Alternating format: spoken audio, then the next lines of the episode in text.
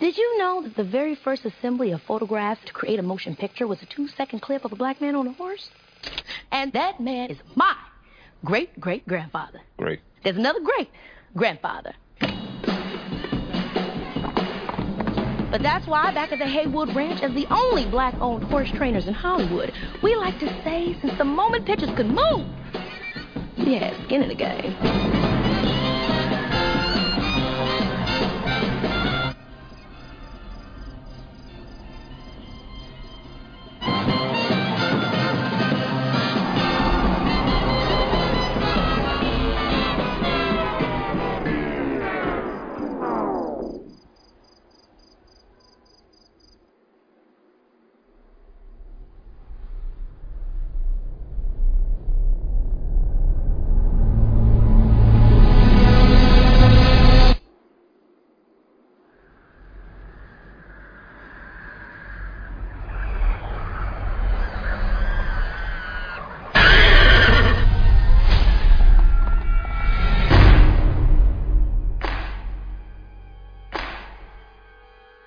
What's a bad miracle?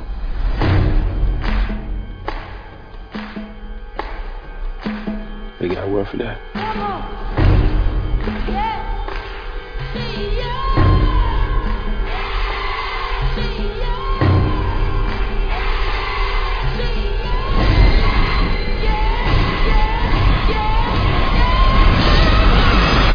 Yeah, nah, nah, nah.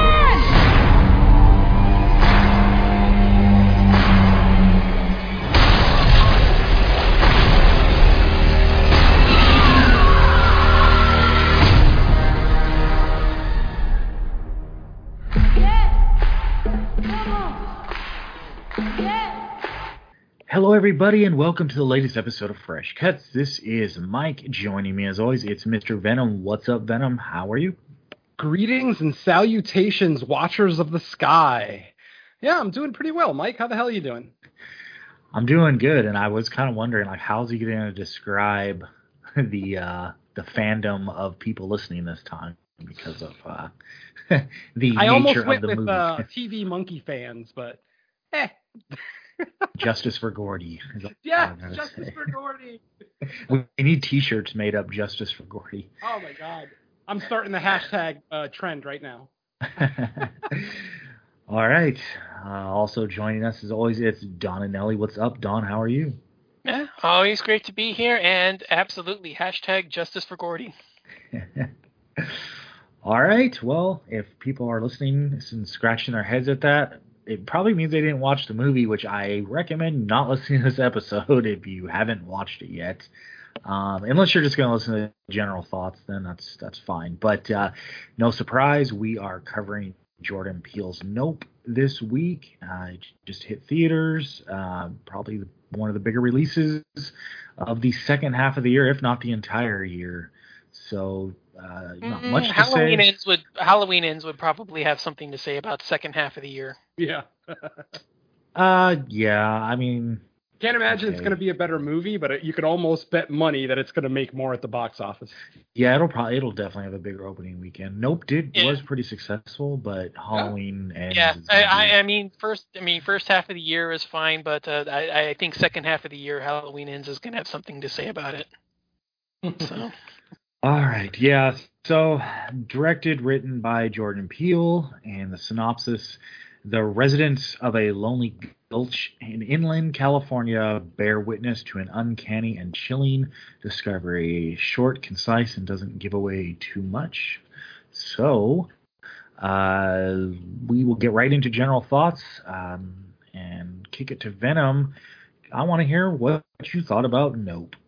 Well, I am a fan of Jordan Peele. I think anybody who's listened to us for a long time knows that, and I wouldn't be wouldn't be surprised going into this uh, and walking out of the theater thinking that it was a great movie.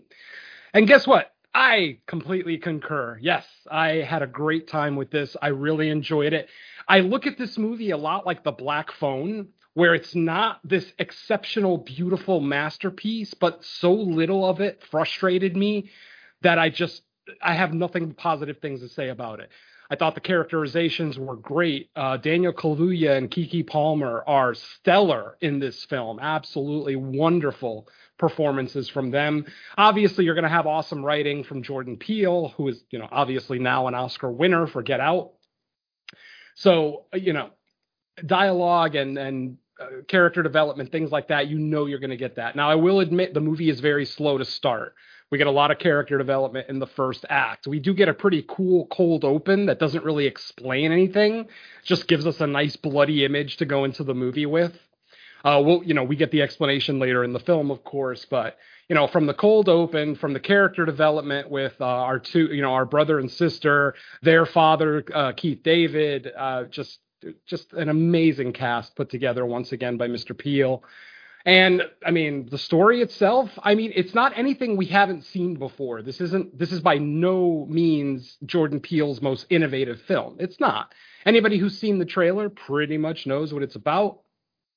I had an idea what it was about going into it because of the movie poster. Watching all the main characters kind of looking straight up in the sky, it kind of gives away the antagonist of the film. But once you actually watch the trailer, that second trailer, man, this this is a perfect example of why I don't watch trailers anymore, folks. That second trailer just gave away way too much about the film. There's still a lot in the film, don't get me wrong. It's not like you're getting even half the information of the film or half of the plot points. There's still a lot going on in the film, but just the mere fact that I went into it not knowing what kind of antagonist we're looking at, it just gave me a cool, you know, uh, it was a cool reveal for me when we actually see what we're dealing with. Um, I have no problem with the character decisions in this movie. Uh, almost 100% of the decisions in this movie I agree with. Um, the the use of the horse farm was awesome. The, the, the fact that these guys wrangle horses for movie sets. You know, we still get some of the biting social commentary in this one from Jordan Peele.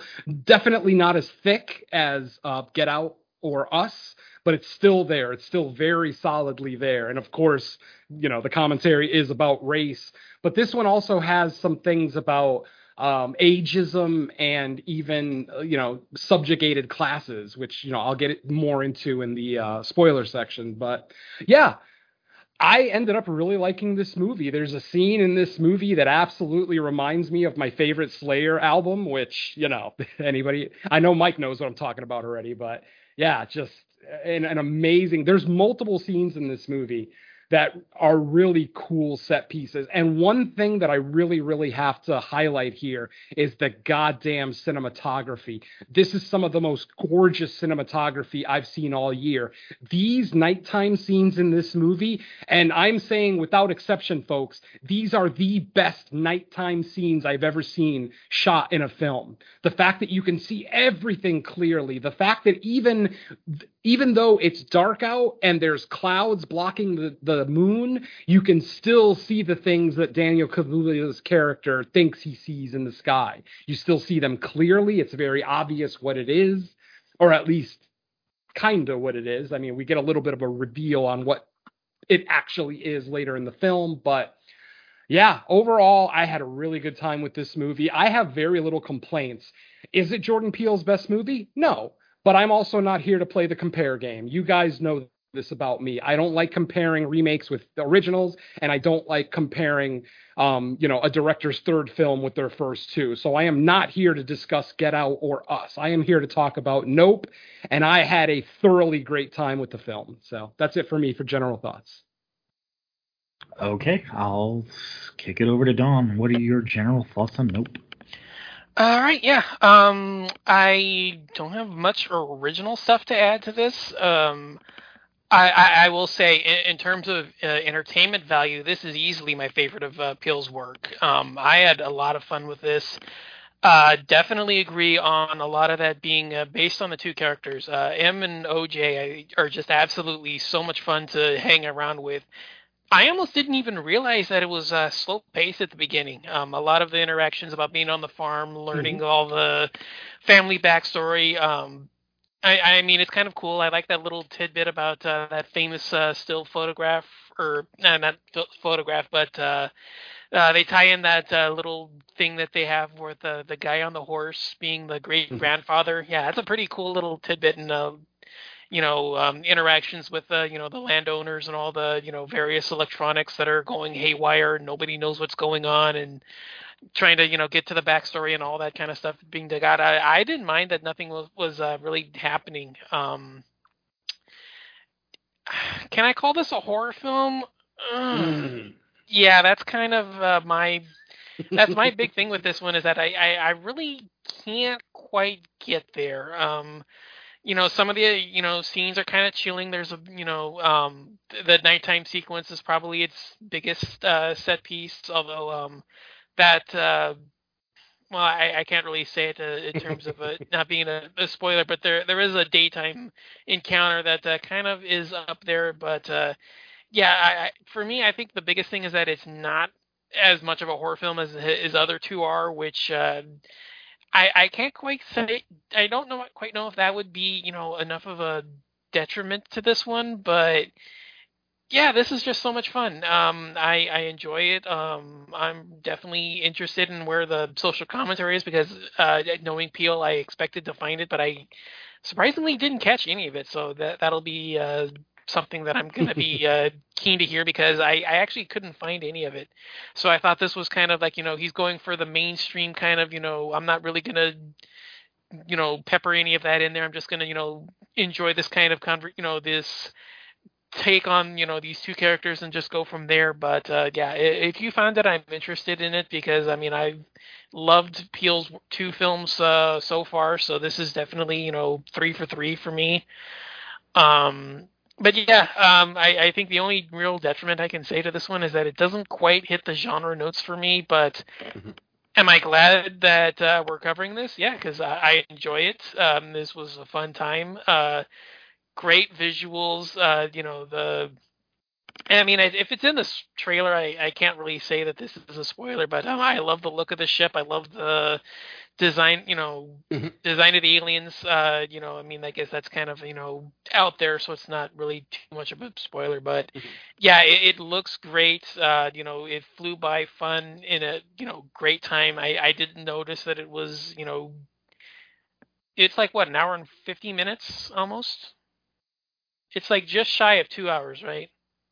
Or uh, yeah, no, it's over. I thought hours. I thought it was two hours and eleven minutes. Hours. Yeah. Over two. Wow, really? I, thought it was bordering. I thought it was like just under. So yeah, I mean that. I mean, right there should say everything about the plot. I thought it was under two hours, but wow, turns out it's over. But uh, yeah, um, I mean, the only real thing I can say against it, it doesn't quite hit, tick the genre notes for me. But um, I'm not mad at it. I had fun with it, and uh, I, I liked it enough that. I mean, I, I'm definitely down to revisit this one again because uh, yeah, it's kind of weird with me for Peele is that uh, each of his films I like more on repeat viewings. So uh, going back to revisit this one uh, later in the year when it comes out, uh, yeah, it's going to be a fun time. But um, yeah, other than that, I can't really add uh, much uh, else because I mean, yeah, I'm right in line with Venom and his thoughts, so don't have much interesting, much else to add to it. Uh, before Mike goes, I did want to point out because Don and I tend to disagree on this point so often in the course of this series. And I wanted to just point out that I 100% agree with Don that this is not a horror film. This is 100% not a horror film. Um, there is one horrific scene in this movie that definitely, you know, it's pretty tense, pretty gnarly. That in mm-hmm. my screening, a couple of people actually walked out, believe it or not. Um, oh, really? They ended up coming back. They didn't oh, leave okay. the movie. They just uh, they didn't want to watch that scene. Um, even though it wasn't nearly as intense as I thought it was going to be, it was still pretty goddamn intense. So, but yeah, I just wanted to point out that I totally agree with Don with uh, um, Don with this one. Not a horror film. It, it, you know, you could call it a sci-fi action thriller.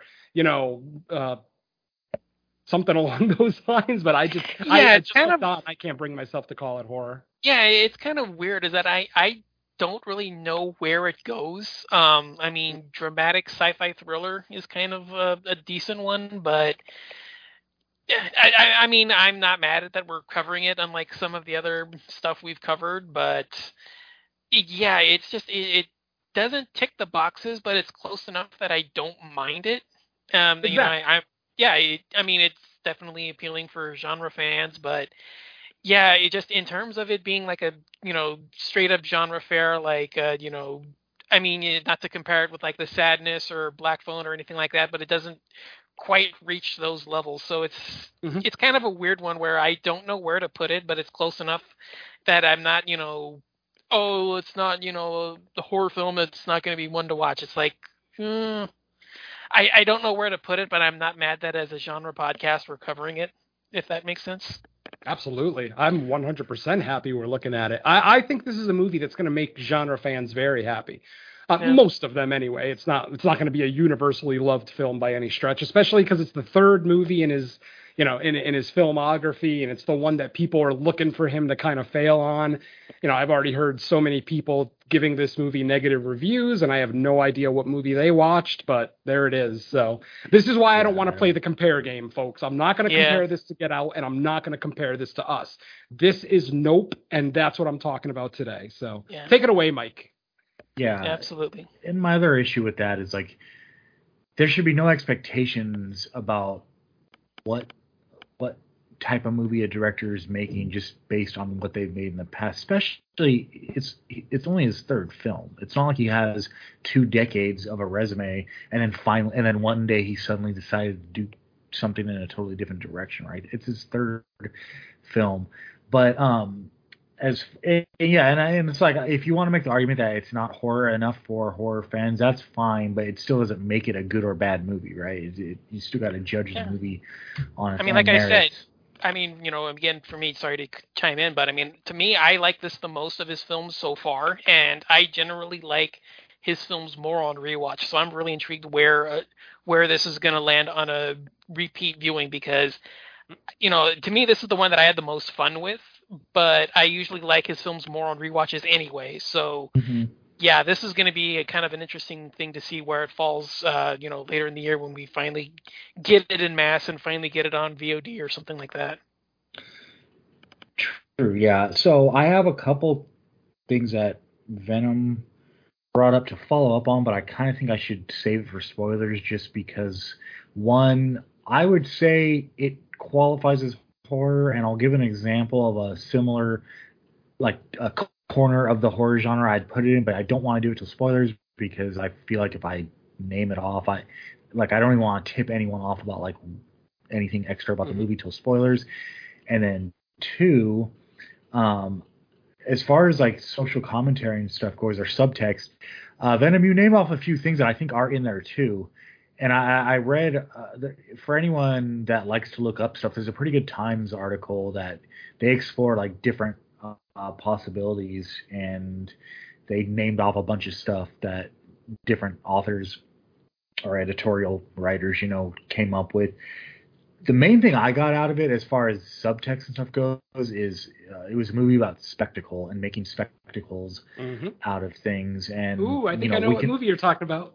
well, we can obviously get into that in spoilers, but you know, for now, I'll just keep it general. Yeah, for me, Peele's three for three. Uh, regardless of where this falls, I would say honestly, and this is only one watch. And to me, Peele's movies are made for at least a follow up watch, if not like multiple after that.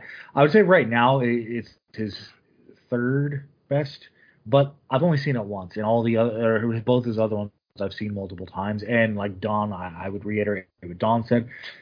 Even when I like Peele's movies, they usually go up even more on multiple watches. So to even give this a final grade of any type at Mhm. this point for me would, I, I'd almost have to say I love it, and it, it's an incomplete rating because uh, Yeah.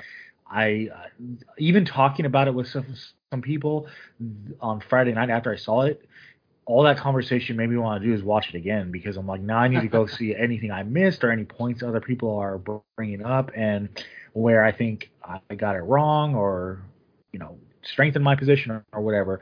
But I love the characters. I love um, the fact that it takes place in California, but not like your typical uh, parts of California that you know the, the state's known for by everyone not from here.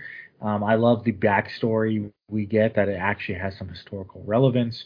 Um, I I love the plan they concoct to uh, deal with uh, the thing in Nope. I guess I'll I'll, I'll refer to it as now.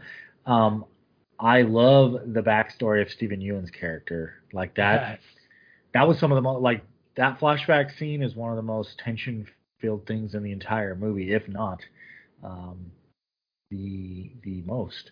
Um, and I, I love kind of where the movie goes. I do agree. To me, I think it's actually that it, it kind of plays more for horror. I think in the first half when they still don't know exactly what they're dealing with yet, because we get a lot of like the the typical like more jump scare type stuff, and not even like a lot of it, but just certain scenes. Whereas once we kind of get the reveal of what's going on, then it kind of mellows out, save for like there's a couple scenes where we see something in action and we're like, okay, it, it, means business, obviously, but I think uh, just the movie itself kind of like chills a little bit. But I, I love everything going on in this movie. I th- I think it's great, and I think it's probably going to get even better on a rewatch. Uh, Peele just adds another one to his resume, and like I, I feel like at the end of this, I'm left with how I was at the end of his first two. I can't wait to see what he does next. Yeah, um, I I actually did watch it twice this weekend. Um, I, I just had to watch it a second time before I talked about it, and I definitely caught a lot more as far as Easter eggs and things like that go, like kind of like posters that were hanging, you know, on the ranch and different things that were in like um, Steven Yeun's um, office and his museum mm-hmm. and things like that. So that it was definitely worth seeing it a second time. And I will definitely say, I will happily say that I liked the movie more after the second watch. I just had, even though I knew everything that was coming, I just had so much fun with it. And I'm right there with Don. This movie does not feel two hours and 10 minutes. Even on second watch, knowing it was two hours and 10 minutes, it still didn't feel that way. So, yeah, kudos, Mr. Peele. Oh, and this is also, I gotta say, one of his funniest movies. Like, I, I, wouldn't go so far as to call this a horror comedy by any stretch of the imagination, but it's legitimately one of his funniest movies. Keke Palmer is a goddamn riot in this movie. Just, I think that's just her uh, show business leanings because she came up on sitcoms. It makes absolute sense because her timing is yeah. great all throughout this movie. Um, you know, even when she's being kind of a, a not the nicest person because she's not concentrating on her father's business the way that she should be, she still comes off as entertaining, not hateable. You know, you could tell that this is just a brother and sister that don't see the same path in front of them. And with their father very recently, or at least six months ago, um, dying, they obviously have to make some hard decisions about the ranch and the horses and everything else. But even though at times, like I said, Keke Palmer's character M comes off as uh, uh, you know a little shitty and not real respectful to her brother, she's still a great character that I was constantly laughing at. I, I, had to have laughed in at least every other scene that she was in. She would say something over the top or legit funny or kind of fangirl, like when she first meets Steven Yeun and realizes. Oh, that was hysterical! Oh, yeah, I, awesome. I loved it. so good. Mm-hmm. Yeah, but then, that, I mean, that was great. I loved that one. Some of the another thing about Jordan Peele movies is that they have these little scenes that people may not walk away from the film thinking, oh, this was one of the best scenes in the movie, because they're usually a little bit more subtle. Steven Yeun telling the story of what happened on Gordy's home. Holy shit. When he's talking about the SNL skit, not when he's talking about the actual event, just when he's talking about the SNL skit and how Chris Kattan played Gordy, something about that whole thing was so mesmerizing to me. I don't know if it's because I'm an SNL fan, but it, it seems like that's something that SNL would do. They would take a tragedy and they would make a comedic skit out of it, which once again goes back to the original kind of moral of this movie, which is spectacle. Uh, this movie is all about spectacle and you know uh, basically what happens to people when they can't look away from spectacle. So mm-hmm. yeah, they get sucked up into it. I mean, yeah, literally, if not figuratively, absolutely. I mean, yeah, Peel Peele is an absolute auteur. And you know, once we get into the spoiler section, and you know, we talk about some of the stuff under the hood that I noticed on my second watch, along with some Easter eggs that I saw my second time around. Um, I didn't quite, I didn't get, I didn't get a chance to see it a third time like I did with Us. You, you, you guys remember famously when we did that up Us episode, I watched it every day of opening weekend and I brought that just laundry list of all the stuff that I was finding. Um, it's definitely not as long this time, thankfully, but God, goddamn, what an awesome movie! I mean, I like I said, there's going to be a lot of haters for this film. Um, you know, like I said, third film in this uh, uh, director's filmography. It's pretty much rife for criticism and everything else, and people just flat out hating it because it's cool to hate something that everyone loves. So, you know, I feel bad for this movie, but ultimately, I love this movie and I wish it all the luck in the world. I mean, this is Jordan Peele's third movie to debut at number one in the box office, but this is the first one that didn't make a profit after uh, the first weekend. Uh, this movie had a $60 million budget and it made 44.4 million this weekend, which is an awesome opening weekend for a genre film. Don't get me wrong, but you know, this is the first one that didn't make its money back. So take that with you know, however you will. Um, but it's definitely going to make a is lot that of money. uh, domestic and international? I don't think it got an international release. I can't find any international numbers. Maybe it comes out Oh, next okay. week internationally or something. I'm not sure. I could only find domestic numbers. Okay. And yeah, that's what I found. 44.4 with a budget of 60 million. So but I mean, you could see where the 60 million went. This movie is gorgeous. The effects are great. Yes, it's all CG. Of course it is. It has to be. But it, it is so goddamn pretty. It is easily the biggest um, Jordan Peele movie as far as scope goes. Even though Us had a grand scope because it covered the entire country to an extent, this movie taking place in big open skies and in um, up here in like the north of the San Fernando Valley. By the way, I recognized every single location that they brought up in this movie, and Mr. Venom has been kicked out of the Fry's that was in this movie. really? Yeah, I went to, I went there drunk because there's an AMC theater right next to it, or at least there used to be. Uh, it's gone now. Uh, so is that Fry's, by the way. That Fry's is long gone. But um, there used to be a movie theater right next to that Fry's that had a bar inside of it. The AMC's, you know, they have that MacGuffin's bar inside. So I got wasted before. I think it was Friday the 13th, um, the remake in 2009. I got drunk. I went to watch the movie. I wasn't real happy with the movie, as anybody who's heard me review it knows.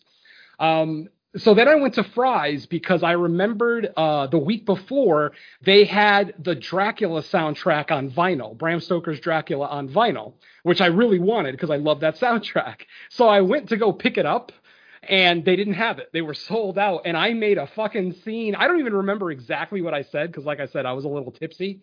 But yeah, I got kicked out of that Fry's. it was pretty funny.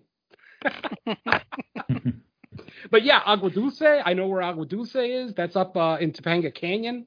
Um, what else? Uh, they were at Fry's. Um, the Jupiter's Claim thing is actually called Gold Rush. It, it actually is a real location out here. Um, what else? I think that's it for locations. Because I don't know. I mean, the farm was up in Agua Dulce, but I, I'm not ultra familiar with that area. I've been through there on my way to Lancaster and Palmdale many times, but or Palm, yeah, Palmdale, and uh, and even Vegas. I mean, you can go to Vegas going through Agua Dulce. Um, so yeah, it was just cool to see a very California movie. Uh, just like Mike said, you know, it's not like we get the Hollywood sign in downtown LA. But if you're from this area, it's just a cool little callback to see all these different locales that you're Yeah. familiar with. No one's riding a Porsche down Highway One. exactly. Nobody's on the 405 with a horse or nothing. Yeah. Um, but yeah, my God. I mean, what else can we say about this that's spoiler free? Um, you know, I, we already talked about the comedy in the film. We already talked about these relationships. Steven Yeun is just awesome in this movie uh, as Ricky Jupe, little Jupe. Um, he definitely comes off as an ex-child star um, in his mannerisms as an adult, where he's just, just very flamboyant, very loud, you know, like a circus barker has to be. And then, of course, when we find out what he's been doing for the last six months, it instantly makes you hate the character because I mean that's a big turn. Like the whole time we like that character, and then when he when we find out what he's been doing for the last six months, it's like, oh, you dumb fuck. you know what I mean? Anybody who's seen the film knows what I'm talking about. Anyone who hasn't, get the hell out to the theater and go see it. This is this is Yeah. movie to be supported. I even I like the uh the character from Fry's too. Oh yeah, Angel. Angel was great. Yeah, I thought- Angel. I honestly thought I wasn't gonna like him, but the the deeper the movie went, the more I liked the character.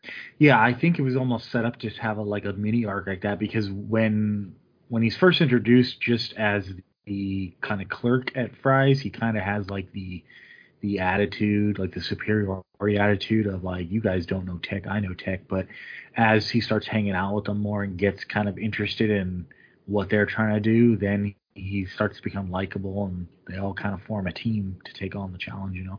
Yeah. And that definitely was not an exaggeration, my friends. For any of you guys who have never been in a Fry's Electronics, the employees were always absolutely holier than thou. If you asked them a question that they deemed stupid, they would chuckle under their breath. And it's like, well, this doesn't make sense, dude. Do you think everyone knows what you know? But yeah, that that absolutely is was very common for the employees of Fry's. I don't know what kind of training they got there, and admittedly, they knew their shit. Like I never stumped anybody at Fry's. Like if I went in, you know, looking for a very specific computer part, they always knew what I wanted. But that doesn't give them the right to treat customers like shit, which could be part of the reason why they're not around anymore. Um, I think the last Fry's closed what two years ago out here in California. They are all gone now. Yeah, I had one right down the road from me that in my 20s I would be there every Tuesday to like scour new release shelves. oh, they had the most. I mean, they always beat like stores like Best Buy and Target as far as like physical media. I mean, their their their Blu-ray section was monstrous for a little while. Yeah, I mm-hmm. loved it. They would always have like box sets just of random stuff that I would like scour. Yeah, they would carry like Arrow videos, like like a lot of the like early Argento stuff that was released on Arrow. I bought at Fry's for like twenty two bucks. It's so cool. Yeah, I, back in the era when like Anchor Bay was big at releases, like I remember picking up a lot of Anchor Bay back then. Exactly, exactly. So yeah, rest in peace, Fry's. We do miss you, and fuck Best Buy because Best Buy is terrible now. Fry's was a great store. It was just the employees that were shit. So if you if you, if you could go to Fry's and you knew what you wanted and where it was and you didn't have to deal with an employee, then Fry's was awesome. As opposed to Best Buy where the employees are friendly but they don't know shit. yeah, that's true. All right. All right, folks. Anything else you guys want to add before we jump into spoilers? Um, just I, I mean, I think I mentioned it briefly, but just I think the movie does a really good job of kind of setting up the story because like mm-hmm. what kind of what's going on in the industry there it's like something that I know nothing about. I would imagine most theater goers don't know much about like the history of what they're talking about, but I just think it's set up really well in an endearing way that gets you instantly like immersed into kind of like that region of the state and just you know what they're all about mm-hmm. as like the family you know the trainers and all that and talking about loving homages i mean this movie feels like a Spielberg movie to me. This is a Jordan Peele Spielberg co-production as you're watching it. There's so much Spielberg in this movie.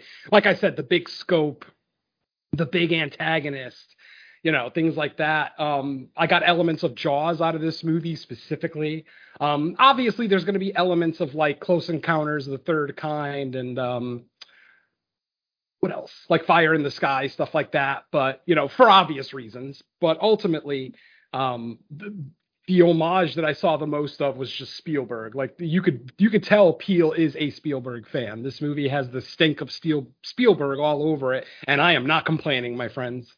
I think it's great. So yeah, mm-hmm. honor honor the people that inspired you, and that's exactly what Peele is doing. So all right, folks, so that is your final spoiler warning. We're going to go into a somewhat walkthrough. Once again, this is a theatrical release where I am unable to take notes in the theater.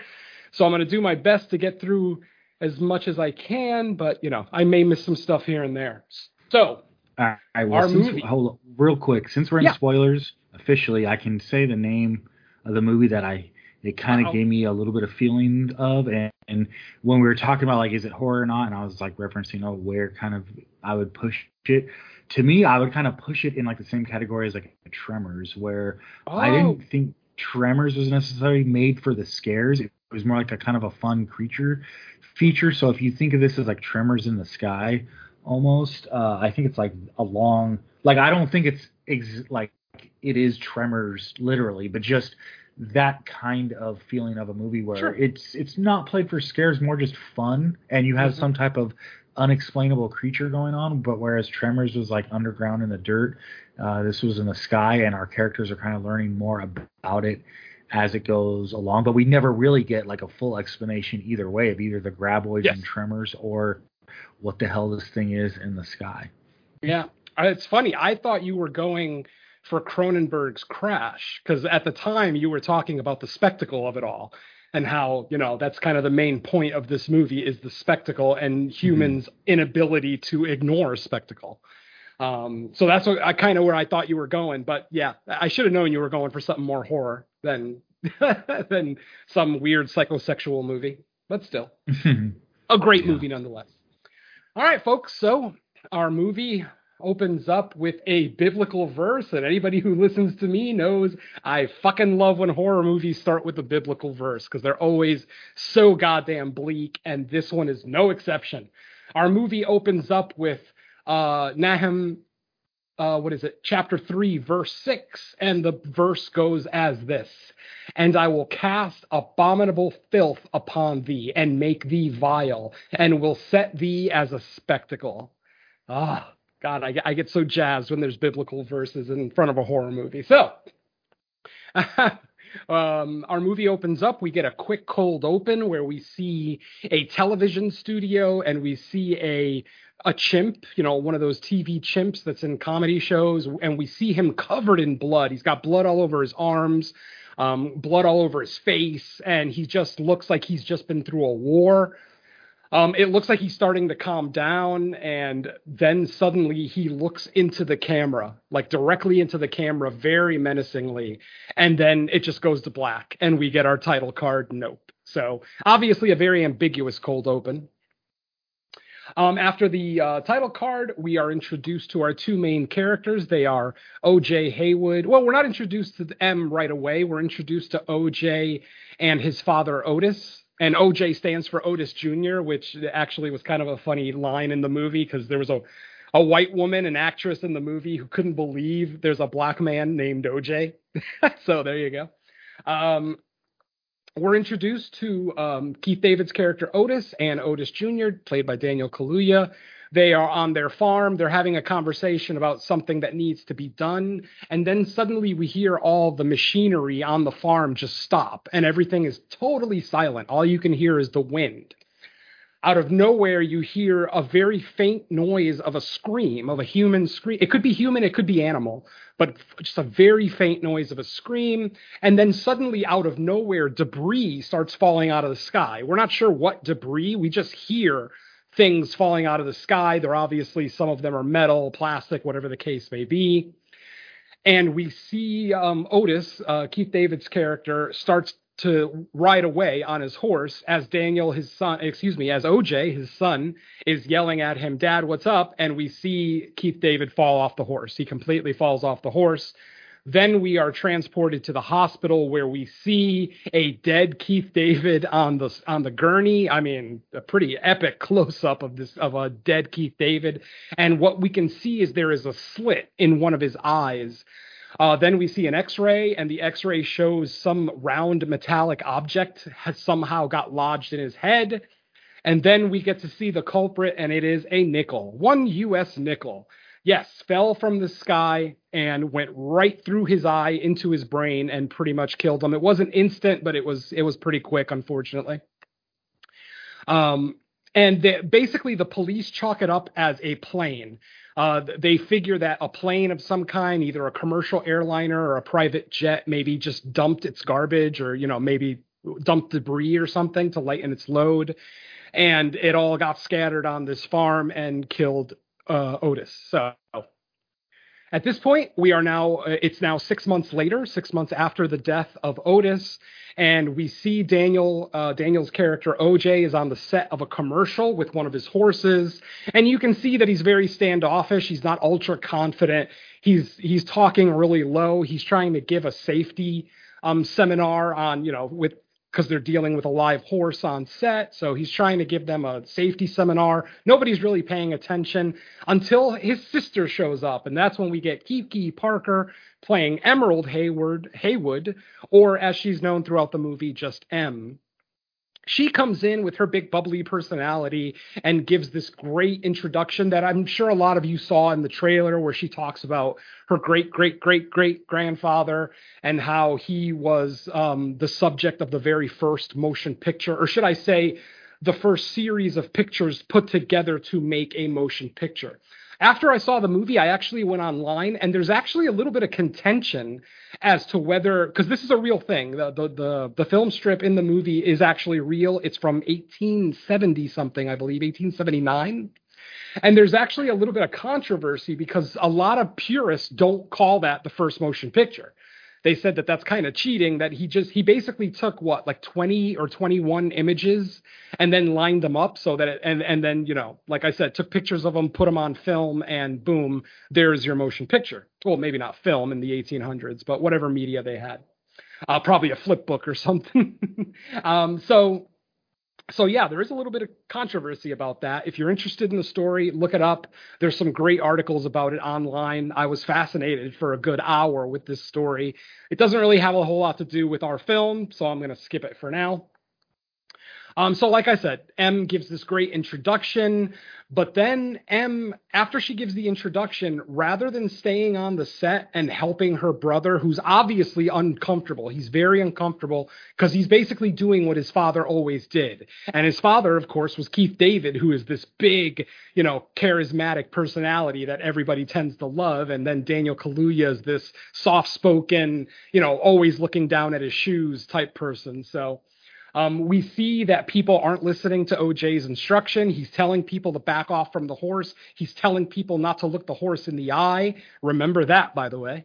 Um, and no one is listening. And what ends up happening is one of the um, grips comes on stage to get a lighting um, like value and he has one of those mirror balls with him he ends up turning the mirror ball towards the horse so that the horse sees itself and instantly he rears up and kicks behind him. Luckily he doesn't he doesn't actually hit anyone but what he does kick is the makeup bag of the makeup artist on set. So we see like you know uh, cake uh, makeup just fly all over the set. Of course um, OJ and his sister are fired from the job. This is where we get a little bit of ageism, not so much racism, but ageism, because we hear uh, the director and the casting guy kind of talking about where's the jockey? You know, where's the older guy that we always worked with? And that's when the director was informed he died six months ago. This is his son, and this is what we're stuck with. And the director isn't even trying to hide his reaction. Like right in front of OJ, he's like, oh shit, damn it. Okay, we'll make do. So, of course, after the incident, he's fired unceremoniously. Um, his sister is just not around. We can see that she's more interested in her own career. She acts, she sings, she dances, she rides motorcycles, you know, blah, blah, blah. It's actually rather entertaining to hear her, you know, go through this spiel even though she is kind of ignoring the family business and concentrating on her own shit, which kind of makes her a little hateable early on. But like I said, she's such a char- charismatic character that you end up liking her. Well, I think that too, like where there's like different layers of spectacle going on because you know they're due they're there to do a certain job, and she's making it more about you know advertising other stuff. Almost she's advertising hmm. herself along with what they're there to do. And he, OJ he's like the one constant in the movie. I mean, I know we're still kind of at the beginning of the story, but he kind of remains the one constant where he's never really interested in doing more than just like his daily routine in life. And, you know, he's quiet, he keeps his head down. There's multiple times in the movie where like other characters want to, you know, do something else or come up with like a big plan or leave, get out of there. And he's just like, I got work to do. Like yeah. he's very matter of fact. He's not in he's not in any of this for fame or fortune. He's just like this is what we do. This is my job, and I think that's ultimately kind of like why he yeah. comes out a hero, you know. And about about halfway through the movie, we even get a great scene where he explains why he continues to do it.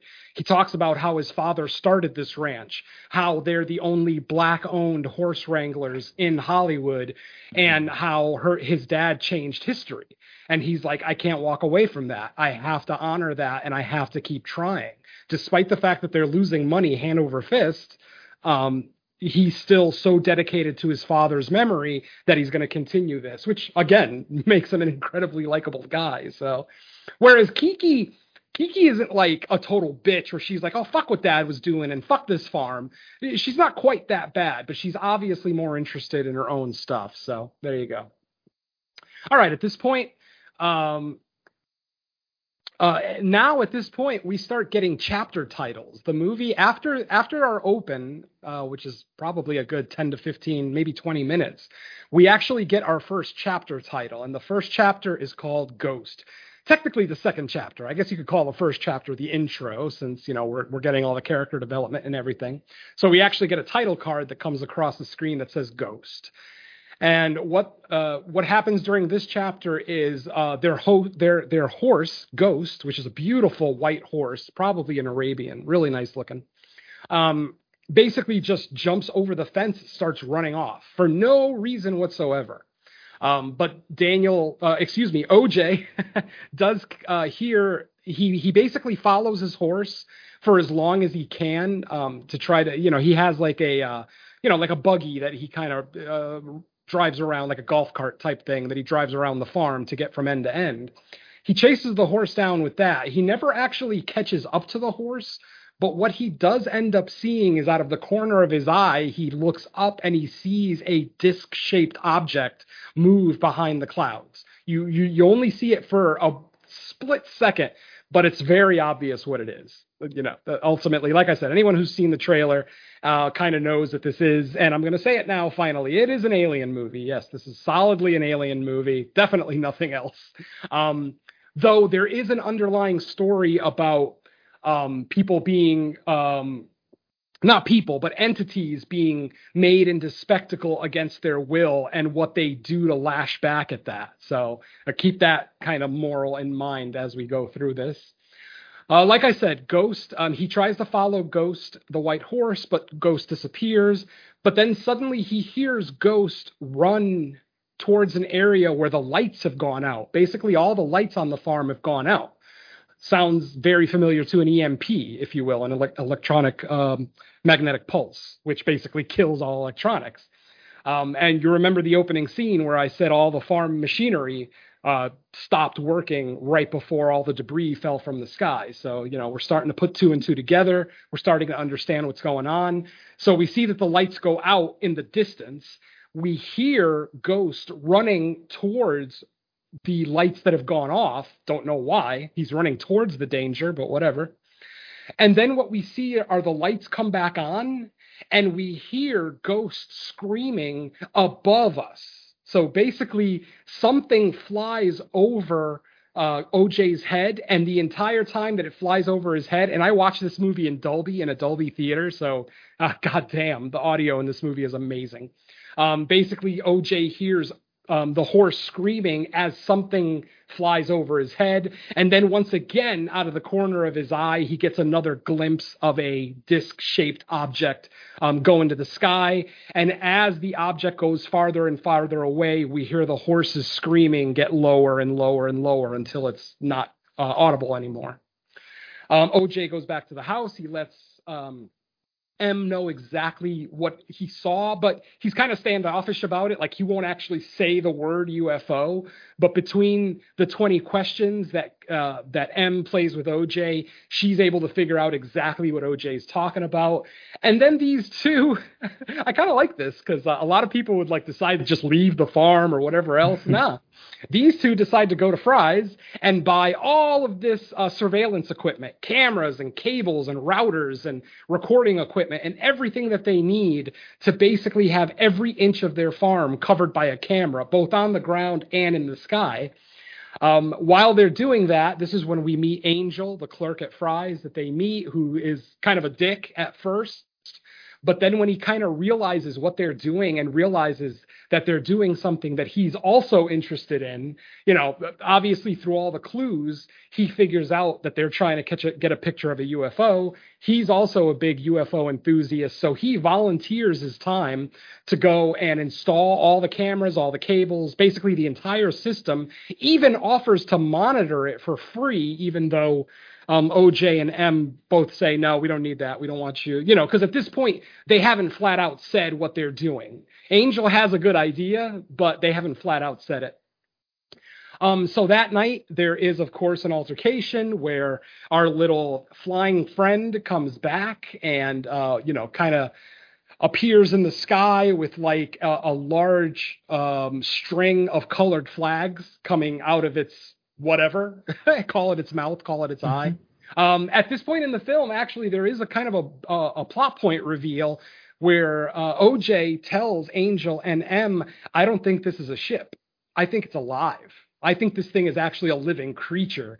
And of course, as the movie goes along, yes, my friends, we get the confirmation that this is not a flying saucer. It is actually a living creature that can transform its shape.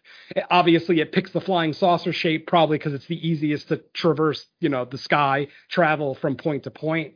But by the end of the movie, holy shit, this thing transforms into just a Lovecraftian nightmare. But we'll get to that in a little bit. Um, yeah if there is like any type of twist or reveal, that's probably it. That it's not an actual ship. Exactly. Um. So then we get to uh, we get to Jupiter's claim, and uh, Jupiter's claim is basically this kind of rootin' tootin' cowboy western like fun park, amusement theme park, whatever you want to call it. I wouldn't go so far as to say amusement park, kind of like a rodeo, you know, kind of a cheap rodeo where there's like, you know, you could take pictures in cowboy gear and you know watch a show, blah blah blah. Um, and Jupiter's Claim is owned by Ricky Park, who is Lil Jupe, of course, played by Steven Yeun. Uh, throughout the course of the first interview with Steven, as OJ is trying to make a deal with him, because apparently this is where OJ has been selling most of his horses since his father died. Um, it, it, comes to light that uh, Ricky is actually the little kid from Kid Sheriff, a movie that came out back in 19, I think they said 96 because the Gordy show was 98, the Gordy incident. So I think it was a couple of years before this. Um, he was he was the Asian kid, uh, the short round of the movie, if you will. The poster looks very much like a cowboy Goonies, kinda. Um, and he played the Asian kid, yeah. So th- that was kind of his claim to fame. And then because of his popularity from Kid Sheriff, he then got a pilot on television for a show. I, I think it was called Gordy's Home, right? I believe so, yeah. Yeah. So, and Gordy's Home, of course, is a television show where Gordy is a chimp who is basically a friend of the a friend slash pet of this family. Uh, you know, with all sorts of wacky situations, blah blah blah. And we find out that there was an incident that the show eventually ended because of an incident that occurred on the very last day of shooting. Uh, they were shooting a season two episode, and something on set, something happened on set. We're not we're not told why yet, but something happens on set that makes Gordy go absolutely ballistic. He just snaps and he literally kills every person that he can get his hands on on the set. Um, we actually, well, that's later on. We'll, we'll save that for now. So right now we're just getting the story verbalized by Steven Yeun. Uh, we're not getting the visuals yet. And then he also talks about a skit on SNL where SNL um, basically made a, a, comedy skit about this tragedy, which again lends back to the whole spectacle thing. SNL kind of lives on spectacle. They make they constantly make uh, skits like that, you know, where they try to put a funny spin on a tragedy, things like that. Um, usually it works, sometimes it doesn't. But uh, the way that Steven Yeun describes this skit is just awesome. It, it just it it brings joy to my heart to see how happy he is that he's describing an event that he actually went through, a traumatic, awful event that he went through, but then he's talking about the SNL skit and how great it was and how accurate it was even. So I just love that scene. It's it's a subtle little scene that most people probably think is a throwaway scene, but I fucking loved it. It's pretty mesmerizing the way he explains it. Exactly. All right, and then next, um, and I'm sure I'm missing stuff here. Sorry, folks, but you know this is an over two hour movie. Um, next, I believe uh, we get the chapter named Gordy. Yes, the next chapter is named Gordy, and this is the chapter where we find out what happened on the set of Gordy's home. Uh, basically, they were record, like I said, they were filming a season two episode entitled Gordy's Birthday, where he receives, you know, a couple of birthday presents. They show a couple of the jokes and shit that were in that episode. And then one of the characters on the show, the teenage daughter, gives Gordy this large box, this big ass box, which of course Gordy is probably excited about. You know, it's his birthday, he's getting a present. He opens the box and it just it's just a bunch of birthday balloons. You know those helium birthday balloons that you could buy like at the supermarket or the Hallmark store or whatever. Just an entire box of them and they all just rise up to the sky. Apparently nobody was thinking about the lights above the fucking set because as soon as the balloons hit the lights up above, they started to pop one by one, not in quick succession, but just like one would pop. And it was the sound of the pop that fucking drove. I don't know if Gordy thought he was being shot at. Maybe he was getting like PTSD from his days in the jungle. I don't know. But as soon as that first balloon popped, Gordy went off we he starts like I said, um, he attacks the daughter, the teenage daughter, eh, um, the actress on the show, and just absolutely decimates her. I mean, he's smashing her face in with both hands, and then at one point actually bends over and starts biting pieces, like he bites her lips off. Um, I'm describing this really cool, but it, unfortunately, we don't actually see this. I know what happens because of what happens later in the film, which we'll get to.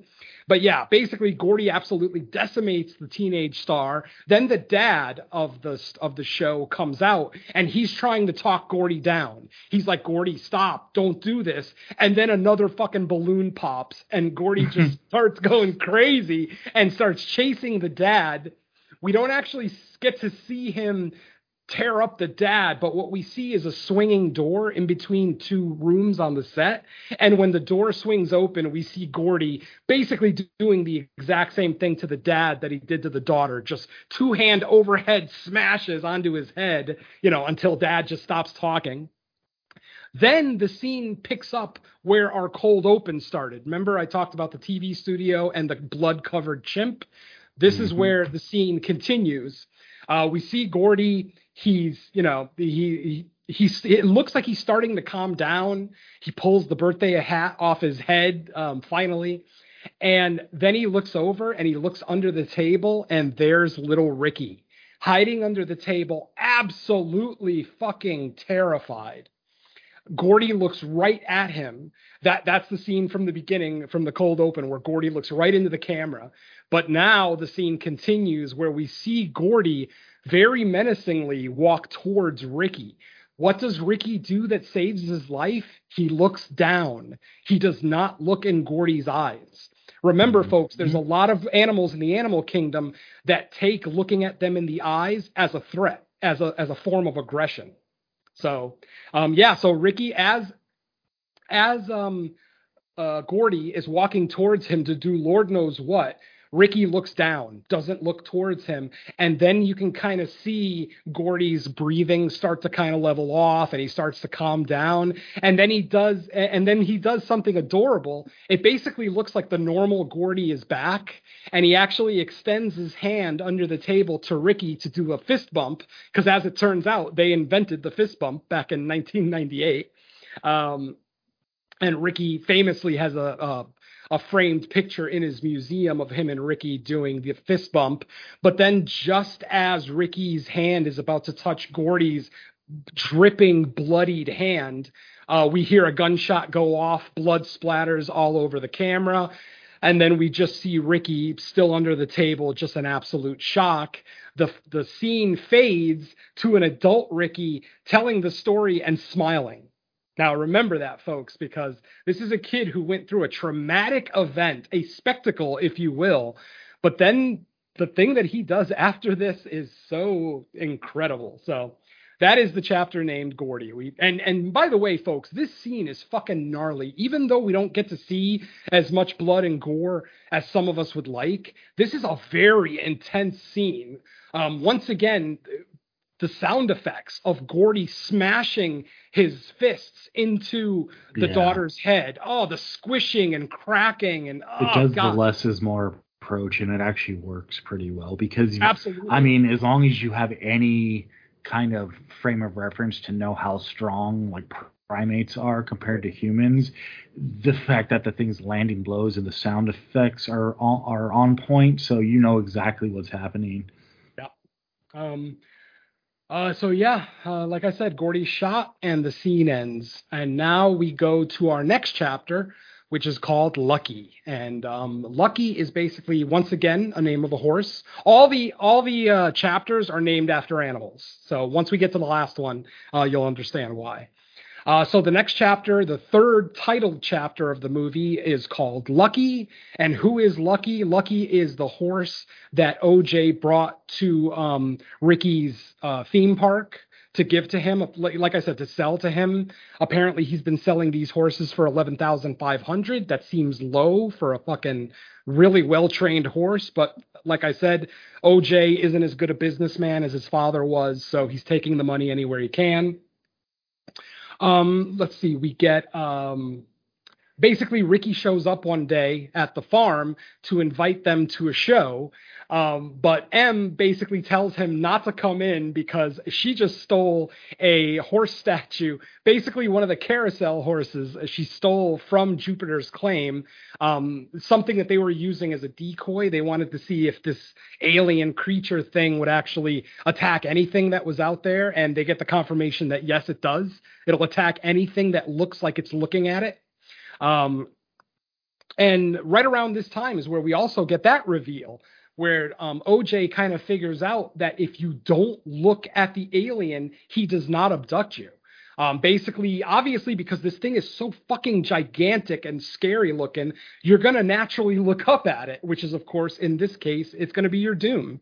Um, at that point, the uh, the alien will just suck up everything, everything into its basically its mouth. It's got like a mouth opening on the bottom uh, of you know its disc shape, and then the debris from the opening scene is basically the alien spitting out all the non-organic material back out. So it basically it sucks up people, um, digests them slowly, very much like the Sarlacc pit, and then uh, just excretes all the um, extra shit, like the coins, the keys, hubcaps, like literally any non-organic material that it's sucked up, it spits right back down. So this thing's doubly dangerous. It's dangerous when it's eating, and it's dangerous when it's going to the bathroom. So yeah, an interesting uh, feature for this alien. Yeah, and um, interesting enough, earlier they, I think when uh, I can't remember if it was like law enforcement or if it was just the characters themselves trying to assess what happened. Someone suggested like, oh, it must have been stuff like coming out of a plane because of yeah, the force yeah, they assumed. Yep, yep. Yeah. After Keith David's death, they chalked it up to debris yeah, okay. out of the plane. Yep. Yeah. Um. So yeah, like I said, at this point, once um, once Kaluuya kind of figures out that you shouldn't look at it, and you know figures out a, and figures out that it's a living creature, he finds a flyer for a special family lasso show that they're doing at Jupiter's Claim, and he just decides, you know what, I'm going to go back and get my horse. I, I just, you know, because of everything that's going on, the, the farm is going to go to shit sooner than later. I'm going to go back and get lucky. And what ends up happening is while uh, OJ is on the way to Jupiter's claim, we get a scene where we see Steven Yeun's character Ricky preparing for a show. Him and his wife or girlfriend, whatever she is, are like, you know, kind of psyching themselves up and even practicing the speech that he's about to give. And then finally, it's the beginning of the show. So Ricky comes out, you know, in his big old red cowboy outfit. and if uh, eagle-eyed viewers will notice that he has the alien imprinted on the back of his jacket in rhinestones it's it's actually the alien that we've been seeing in the movie. kind of interesting. And why does he have that on his jacket? Well, basically, the show starts off and he's basically telling the crowd, What if I told you before you leave here today, you're going to see an honest to God miracle or something that's going to change you forever? I think were his exact words. And he starts to talk about how six months ago, remember, what happened six months ago. He starts to talk about how six months ago he saw a creature up in the sky and basically figured out that the creature would eat any animal that happens to be in the general area. So what he, has been what this piece of shit has been doing for the last 6 months, he's been buying horses from OJ's farm and fucking feeding it to the alien. Yes, literally he set up an entire show where he feeds the alien once a day or once a week, however often this show occurs.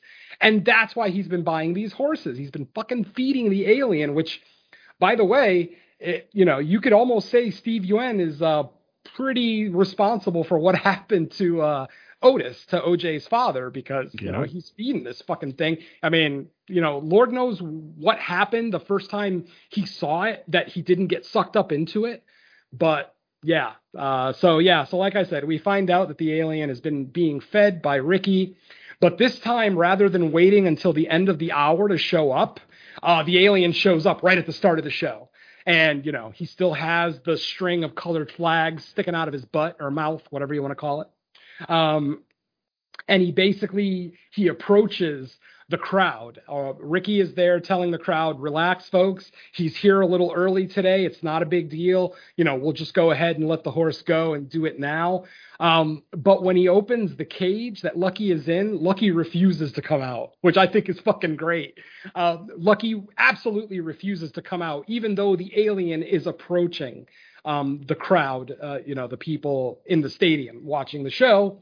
So finally, it, it almost seems like the alien is just sick of waiting for the horse, and he just decides, "Fuck it, I'm going to take everybody." And that's exactly what the alien does. He comes in and he sucks up everybody in the crowd, including Steven Yeun, who you know basically created this spectacle. So it makes sense that he will now be a victim of it.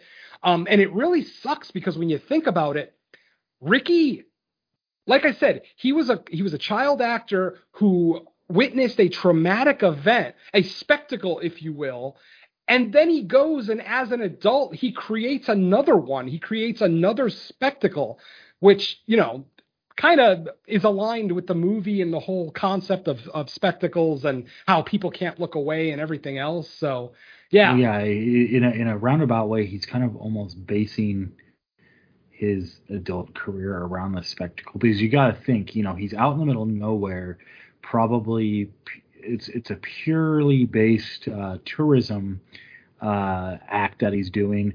And by now he's probably known as the kid from the show that the monkey Yeah. went on a rampage and he's kind of using that for his business. So yeah he's he's making a tragic spectacle into a new spectacle that does turn tragic. Exactly. And right before the show, oh, also one of the other cool parts of this scene, right before he starts the show, he introduces his co-star from Gordy's home. Yes, the the daughter, the the, the sister. Uh, she did not die, but she is just decimated. She has no lips. Um, it looks like one of her eyes is missing, like her whole face. I'm sure you saw her in the trailer because she's featured prominently in the trailer. But yeah, that's the young blonde girl from the show that got attacked by the monkey, I, which it almost makes Ricky a, little bit of a sympathetic character because he felt so bad for her. He knows that she's never going to have a career in Hollywood ever again. So he literally brings her on to his show and just calls her my first love. So it's not like she's performing. It's just he introduces her to have maybe some more star power at the show. But yeah, that was a pretty odd to, to actually see her face 20 years or maybe not. Oh yeah, uh, 24 years after Gordy, because because the movie takes place in present day, and then uh, the Gordy's home massacre uh, happened in 1998. So we're talking 24 years.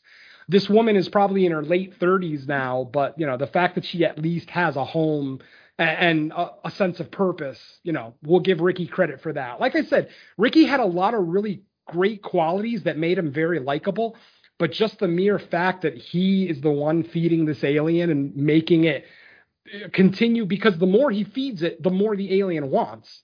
So that's why the alien is going around and suddenly it's sucking up people left and right after a while it's sucking up houses like it'll just suck up an entire house because it knows that there's someone in there and then it'll just spit the entire house out. Not all in one piece obviously just you know pieces of the house falling. We actually see that with Keke and oj's house because eventually he does actually suck up that entire house. So at this point um oj arrives at jupiter's claim and there's no one there. We've got a full parking lot yet there's no people anywhere. Apparently, there was no one in the office. It, literally, every single person, uh, guest and employee of Jupiter's Claim must have been at that show. Another thing that I wondered about if he's been doing this for six months, how has this not become bigger news? You know what I mean? Like, I, I know they're not allowed to use their cell phone at the show, but don't you think eventually enough people would be like, I saw an alien at Jupiter's Claim that somebody would, you know, just go there just to check it out, some UFO hunter or something. I just found it really odd that he's been doing this for six months and he didn't even have a full house.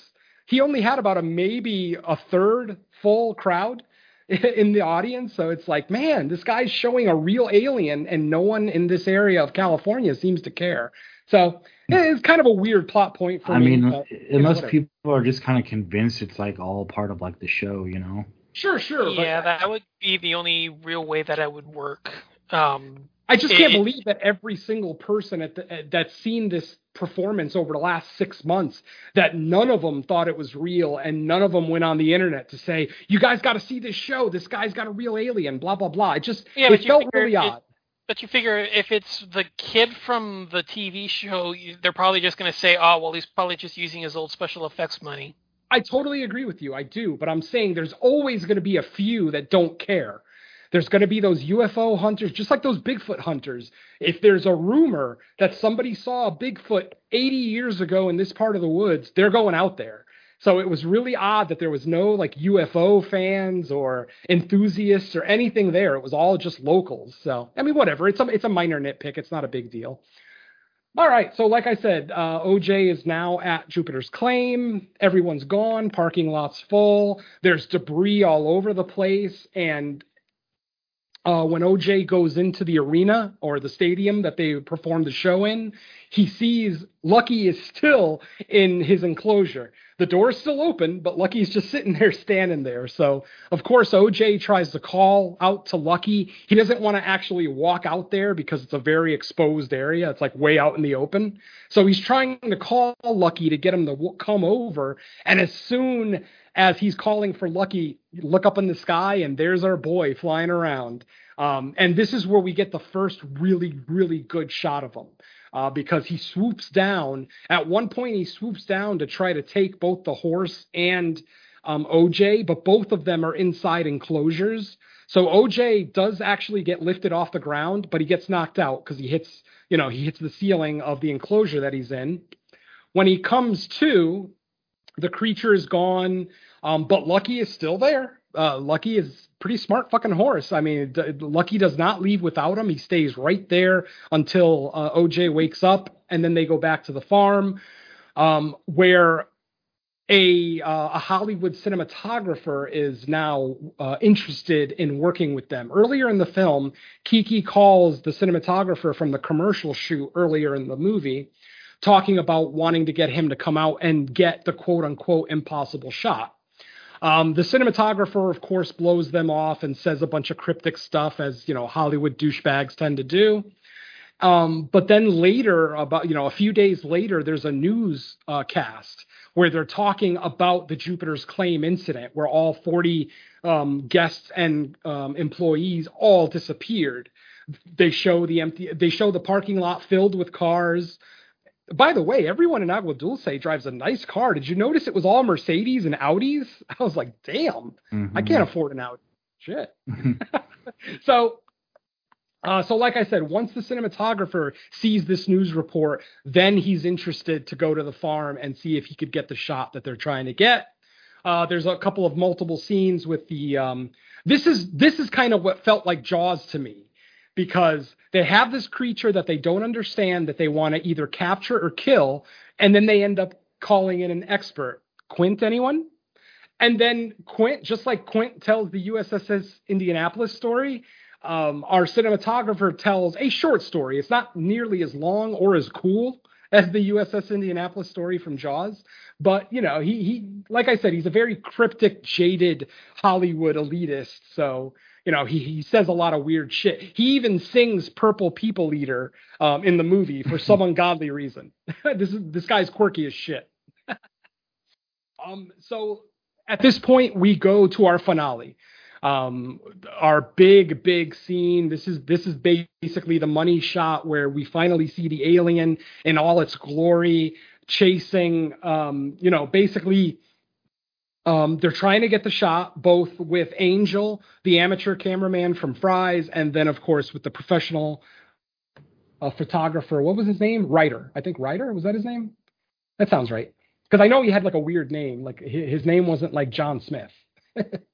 Um, so yeah, so Um, the cinematographer does end up getting this great shot because at one point, while they're trying to get images of the alien, a motorcycle rider comes through. A motorcycle rider who does not have permission to be on the farm he shows up with like a really nice camera, a really nice digital camera, a nice uh, electric motorcycle, like a really expensive looking thing, uh, a mirrored helmet, so it basically hides his identity. We don't know who this person is.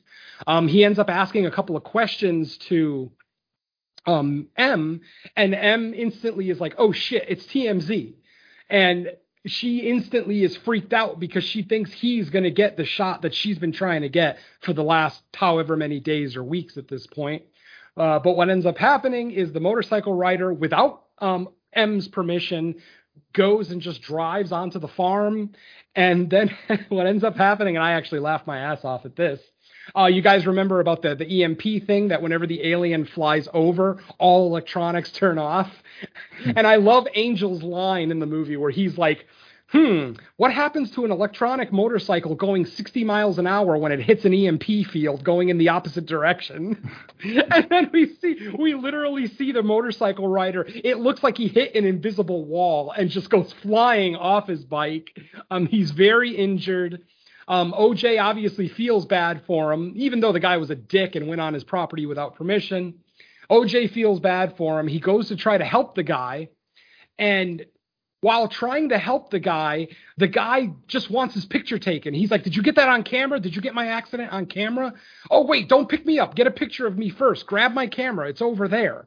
Literally, he wanted his picture taken when he's severely injured. And then suddenly our alien shows up. And oh, by the way, at this point, um, we are in the final chapter of the film, which I forgot to mention. The title of the final chapter is Jean Jacket.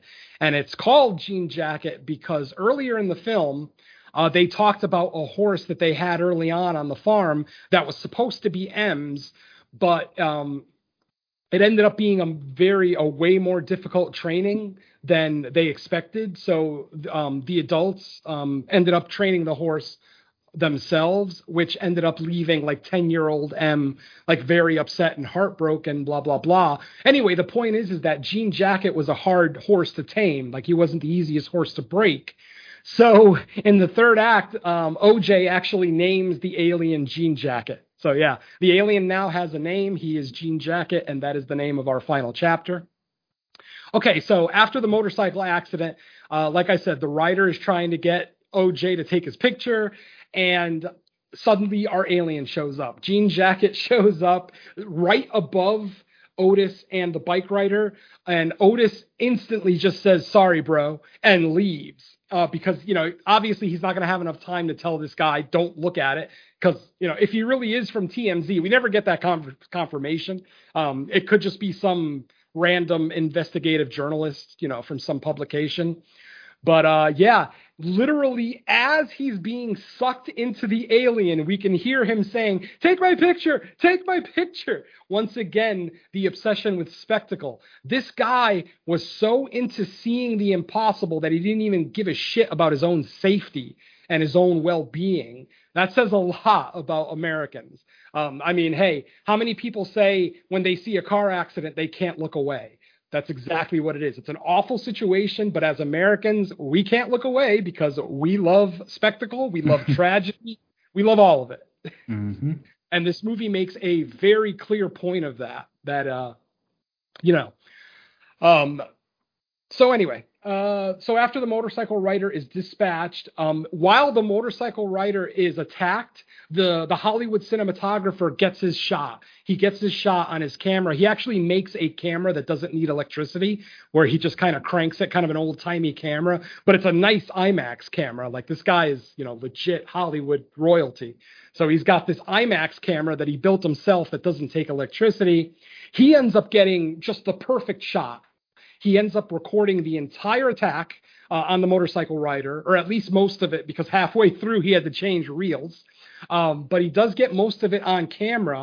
And suddenly, out of nowhere, the cinematographer he says something very cryptic. I don't remember exactly what he says, but he says something cryptic, and then he takes his handheld camera with him, and he actually starts walking out into the open field. um, hoping to attract the alien, oh, hoping to attract uh, Jean Jacket. And of course, Jean Jacket shows up as expected. Um, the cinematographer is sucked up into Jean Jacket, but he continues filming. He's still cranking the camera as he's being sucked into Jean Jacket. Um, and then just before he's actually sucked inside of Jean Jacket, um, the camera goes out. And I don't know if the camera ever fell. I mean, I would imagine Jean Jacket probably spit the camera out later. So I'm not sure if they were able to get their footage anyway, but who knows? Um, so yeah, at this point, you know, um, Angel is then attacked by the alien. Angel, um, being a normal American, can't look away from Jean Jacket, but what what ends up happening is a large blue tarp is blown into his face, completely surrounding him. It wraps him in this blue tarp. He ends up falling down a hill, and while he falls down the hill, he's being wrapped up in barbed wire. So literally, by the time he gets to the bottom of the hill, he's covered in this blue tarp and he's you know wrapped in barbed wire. But then Jean Jacket kind of gives up, realizes that he's not going to look at him, and just goes off. And but then as Angel comes out of the tarp, we see Jean Jacket start to approach him again. And what does this fucking genius do? He wraps the barbed wire around him even tighter so that when Jean Jacket comes by to suck him up, it can't get him. He's he's basically uh, tethered to the fence post by the barbed wire. Eventually, Jean Jacket again gives up, and we see Angel fall to the ground within the tarp, and he realizes kind of what happens, and he's obviously very glad to be alive.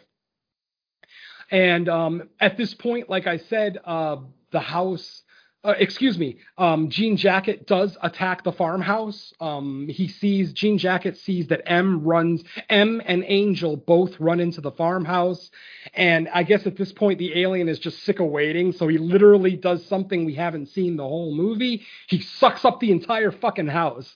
Um, somehow Angel and M are able to stay on the ground. At one point, M actually does get elevated up like maybe five six feet off the ground, but she gets out of the um, the uh, like the dust the, tornado because it kind of looks like a tornado when Jean Jacket uh, feeds. He he basically creates a tornado and it just sucks everything up into his mouth. So, um, like I said, at this point the house is gone, and Kaluuya, um, you know, AJ basically realizes that everyone's not going to survive this situation. That for any of these people to get out alive, someone is going to have to sacrifice themselves. Of course, AJ does the heroic thing. He uh, he basically distracts um, Jean Jacket long enough, and even um, gets Jean Jacket to move away from M so that then she can take the motorcycle that the guy brought, uh, turn it on. Don't forget, it's electric uh, turn it on and then start to drive away. As she starts to drive away, she looks back at her brother and is basically screaming at him, "Let's go, let's go, let's." And uh, basically, at that moment, Kaluuya takes his hood off and looks directly at the alien, looks right up at his face. And we see the and this is when the alien at this point this thing has morphed into this like I said this Lovecraftian nightmare not so much tentacles but it looks like it's a giant membrane. Like its skin looked membrane thin. And like mm. I said, throughout the majority of the movie, it's that disc shape. It looks like a saucer. But then as the third act develops, it just gets bigger and fucking bigger and bigger until it literally takes up the entire sky. Literally, Daniel um, OJ looks up in the sky to look directly at the alien, and you can't see any sky behind them. The alien literally takes up the entire fucking horizon and then we see the alien kind of spit out some kind of like a mouth thing where it's like it's green and it looks it looks you know organic almost like plant life where it's like spreading. And then we see it kind of approach Kaluuya and then uh, the scene goes to black. Um, you know so we're left at this point not 100% sure what happened to OJ at this point M uh, takes the motor motorcycle and drives the Jupiter's claim. She is there. Um, she remembers that they have a giant balloon, a giant cowboy balloon there. She also remembers that they have the uh, wishing well um, camera. You know, the camera that w- you look down at the wishing well and the camera's at the bottom and it takes your picture up, you know, in an upward um, angle. Uh, she ends up using that uh, to try to take a picture of jean jacket and and how fucking ironic is that they go and spend hundreds if not thousands of dollars on all this equipment and they end up getting the picture that she was looking for on a 25 cent wishing well camera so i just i love that about it i thought that was great uh, she ends up basically um, she ends up releasing the inflatable cowboy. And when I say big, I mean this thing's like 30, 40 feet tall. It's a fucking Godzilla size uh, inflatable cowboy. She ends up releasing it. You know, she takes all the all the support cables and like disconnects them, and then it goes and it floats up into the sky. And again, what we see is this alien see this bright colorful object floating up into the sky and then suddenly the cowboy balloon turns around so that it's facing the alien. Once the alien sees that the balloon is looking back at it it takes it as a threat and it does exactly what you think it's going to do. It sucks up the entire balloon up into its mouth uh, unfortunately the balloon being completely filled with helium, as we know is a flammable gas, um, once it gets inside the uh, orifice, if you will, of the of Jean Jacket, the balloon explodes, and then we see this giant explosion up in the sky. I will say this is an odd scene because you're not 100% sure if it kills the alien. Like we don't see the alien fall to the ground and we don't see the alien like fly away. I thought we might see it like just say fuck this planet and leave, but we don't see that. Peele kind of leaves it ambiguous. I mean, obviously we can all just assume the alien's dead because it was a pretty massive explosion. Like I said, this was a gigantic balloon and we see pieces of Jean Jacket come off after the explosion, like chunks of the membrane kind of fall to the ground, but we don't see the bulk of Jean Jacket fall to the ground. So I'm not sure if that's a purposeful decision by Peele to leave that ambiguous. Who knows, maybe for a sequel, or if he's just expecting all the audience members to assume it's dead, which is kind of what I took it as. It, I'm just going to assume that it's dead because there was no like um there was no stinger at the end, you know, like a post credit stinger scene. There was nothing like that. So I'm just going to assume the alien's dead. Like I said, um, the alien explodes. We see M celebrating. Yeah, yeah, that's what you get when you fuck with us. Blah blah blah. And then the final shot is she looks, and it's a very Western shot where she kind of looks into the horizon, and she sees an image of her brother in the on the horizon. Um, kind of, and again, this is kind of leaving it ambiguous. Did Otis survive, or is this just um, M seeing maybe her brother's spirit, or maybe it's a hallucination, whatever the case may be. And that's the end of our movie, folks. Uh, pretty awesome. Damn, I, I definitely didn't give it justice in my description. What do you What do you think? Do you think he survived? No, I think he's dead. I think that's just the sister. I mean, even though they don't really set up that the sister has any mental health issues, or because maybe if it would have happened with dad, like if they would have shown the sister see an image of her father, after he died, then you know there's kind of uh, there's a precedent there.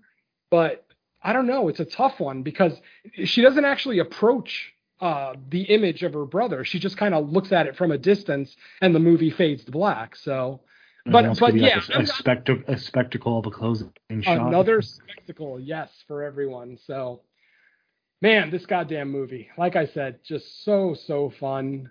$60 million budget, $44.4 million opening weekend. Of course, it is the number one movie in the country, beating out Thor and Minions, which, hey, beating a Marvel movie at number one is no easy feat. So good job, Jordan Peele. And then, like I said, some of the stuff that I saw on my second watch, I'm going to go through that with you guys now. Um, like um, the home, uh, basically, the first thing is Gordy's Home Massacre. Um, I don't know if you guys remember, but back in 2009, there was a woman who actually had a chimp as a pet. Um, I forget what part of the country this took place in. Um, but yeah, we, a woman basically had a chimp as a pet, and one day the chimp attacked her and basically ate her face off. And I'm not, I'm not exaggerating. Look up the story, folks. Her pet chimp ate her face off. Anyway, if you watch a video interview with this woman, she looks oddly like our child star who was attacked by Gordy. Almost exactly, missing missing her lips, so her teeth are completely exposed, and she wears that hat with the veil on it, like the girl in the movie does. So yeah, that is definitely an homage to this woman. Uh, oh, Charla Nash was her was her name. Charla Nash. Um, oh, and I'm sorry, it wasn't actually her chimp. It was uh, a chimp of a longtime friend of hers. So basically, she was visiting her friend, and the chimp just attacked her.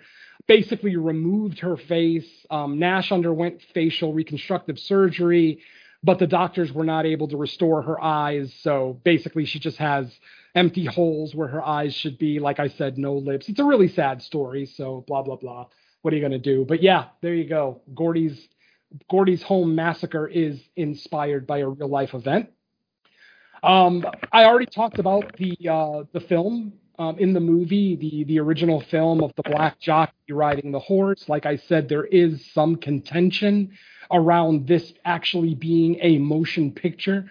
Um, a, a, lot of motion picture purists don't call this a motion picture; they just call it a series of photos. So you know, take it with a grain of salt that this is the first motion picture ever. Um, Pictures in motion. Pictures in motion. Thank you. Um, in uh, let's see, in OJ's home, in OJ's bedroom, there is a poster for a movie called Buck and the Preacher. This movie is is a 1972 western with an all black cast. Yes, one of the original black westerns that were popularized in the mid 70s. Um, we actually got a few of those. I can't think of any other examples, but yeah, Buck and the Preacher is a black western, and uh, OJ had the poster in his bedroom. So I thought that was pretty cool. Potentially, who knows? Maybe that was a movie that his father worked on, and that's why he's got the poster in his bedroom. So mm-hmm. you know, food for thought. Food for thought. Um, there is a major um, scene here that looks exactly like the Wizard of Oz. Uh, basically, in The Wizard of Oz, before Dorothy is sucked up in the tornado and taken to Oz, there's a shot of her running towards her farmhouse, and the tornado is in the background.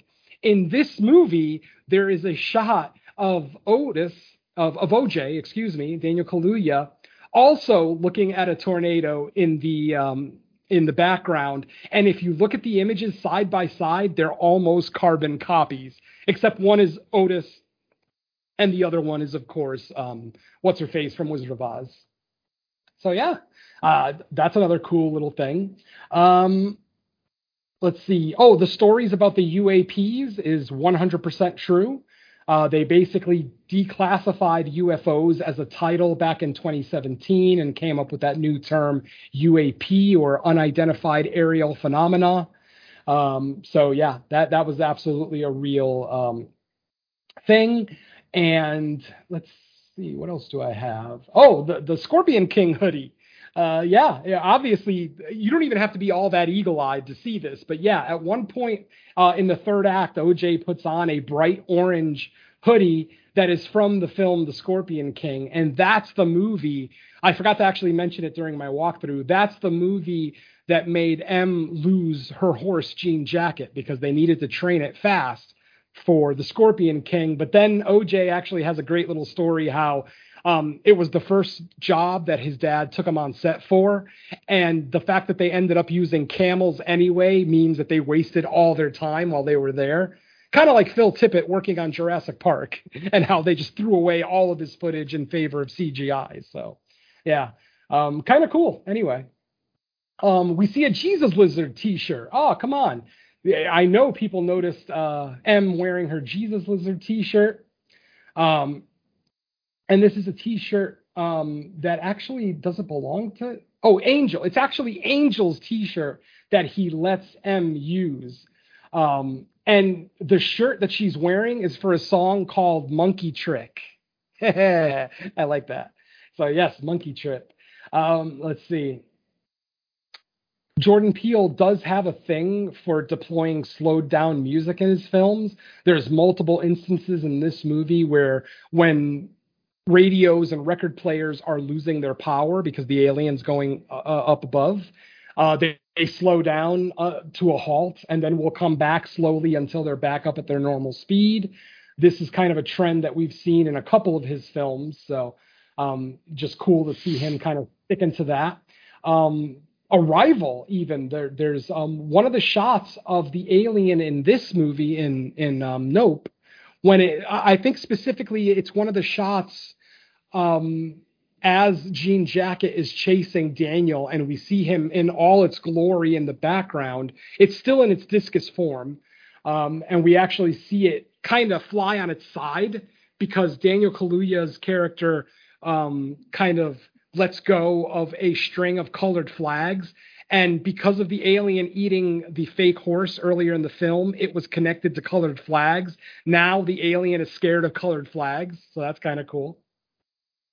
Um, obviously, I already mentioned the Steven Spielberg element to this and the um, the reminiscence to Jurassic Park and Jaws and Close Encounters of the Third Kind, like multiple Stephen King properties. Obviously, Jordan Peele is a big fan, and I appreciate that because I also love Spielberg. So yeah, and that's just some of the stuff that I was able to see in the um, on my second viewing. Now, let's talk about the social commentary. Um, I know a lot of people have been saying that there's not a lot of social commentary in this movie, but my friends there really is. It's just kind of buried.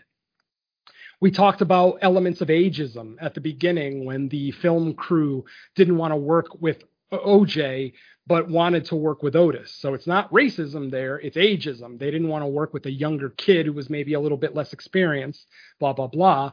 And he is, of course, unceremoniously escorted off the set and pretty much fired. Now, the biggest part of the social commentary for this one my friends, what color is the alien? It is white. What color is everything else in this movie? Colorful. I didn't even bring up the sky dancers. Um, they utilize sky dancers in this movie beautifully. Um, for those of you who don't know what the sky dancers are, those are those um, wacky waving arm things that you see in front of like a car dealership or whatever. I think Family Guy made fun of it once. actually had like a commercial for those. Um, those are sky dancers, and they actually utilize sky dancers in this movie beautifully. I didn't even bring it up, and I'm not gonna now. Um, if you haven't seen the movie, watch it. I think it's awesome how they utilize the sky dancers. Anyway, the alien is white all of the main characters in our movie are either black or Asian. So, uh, you know, we have elements of uh, an oppressive force. Um, we also see that this thing attacks anything that looks at it. So, um, it kind of, it kind of, mm, kind of emulates the fear that some white people have of minorities rising up and hurting them. Um, this alien kind of, like I said, when we see the scene where Kaluuya throws up the string of uh, colored flags on a parachute and we see Jean Jacket veer off to the side, we kind of see that. We see how it's now scared of the colors. Mm, a white creature scared of colors. Where have I seen that before? Anyway, um, yeah, that was a cool. and then exactly, and then we got to talk about the parallels with Gordy. Gordy is once again a spectacle. He is being forced to perform to do something that he's not supposed to. I mean, this is a chimp who's supposed to be living in the jungle, climbing trees and eating bananas. Instead, here he is in a TV studio being forced, you know, onto this hot set. And for those of you who've never been on a TV set, it is fucking hot. Those lights are hot as shit. So, um, so yeah, like I said, and what happens to Gordy when he finally feels, um, you know, that last bit of threat? Like I said, the uh, the balloon popping, he snaps and he attacks. And who does he attack? He attacks his captors, or at least the people that he perceives as his captors. Because you also notice he doesn't attack Ricky. Now, I did mention that Ricky doesn't look him in the eyes, and potentially that could be why he doesn't attack him. Or you could look at it at the social level. You know, maybe maybe the monkey looked at white people as his captors, and that's why he attacked them when he lost, you know, when he lost his mind.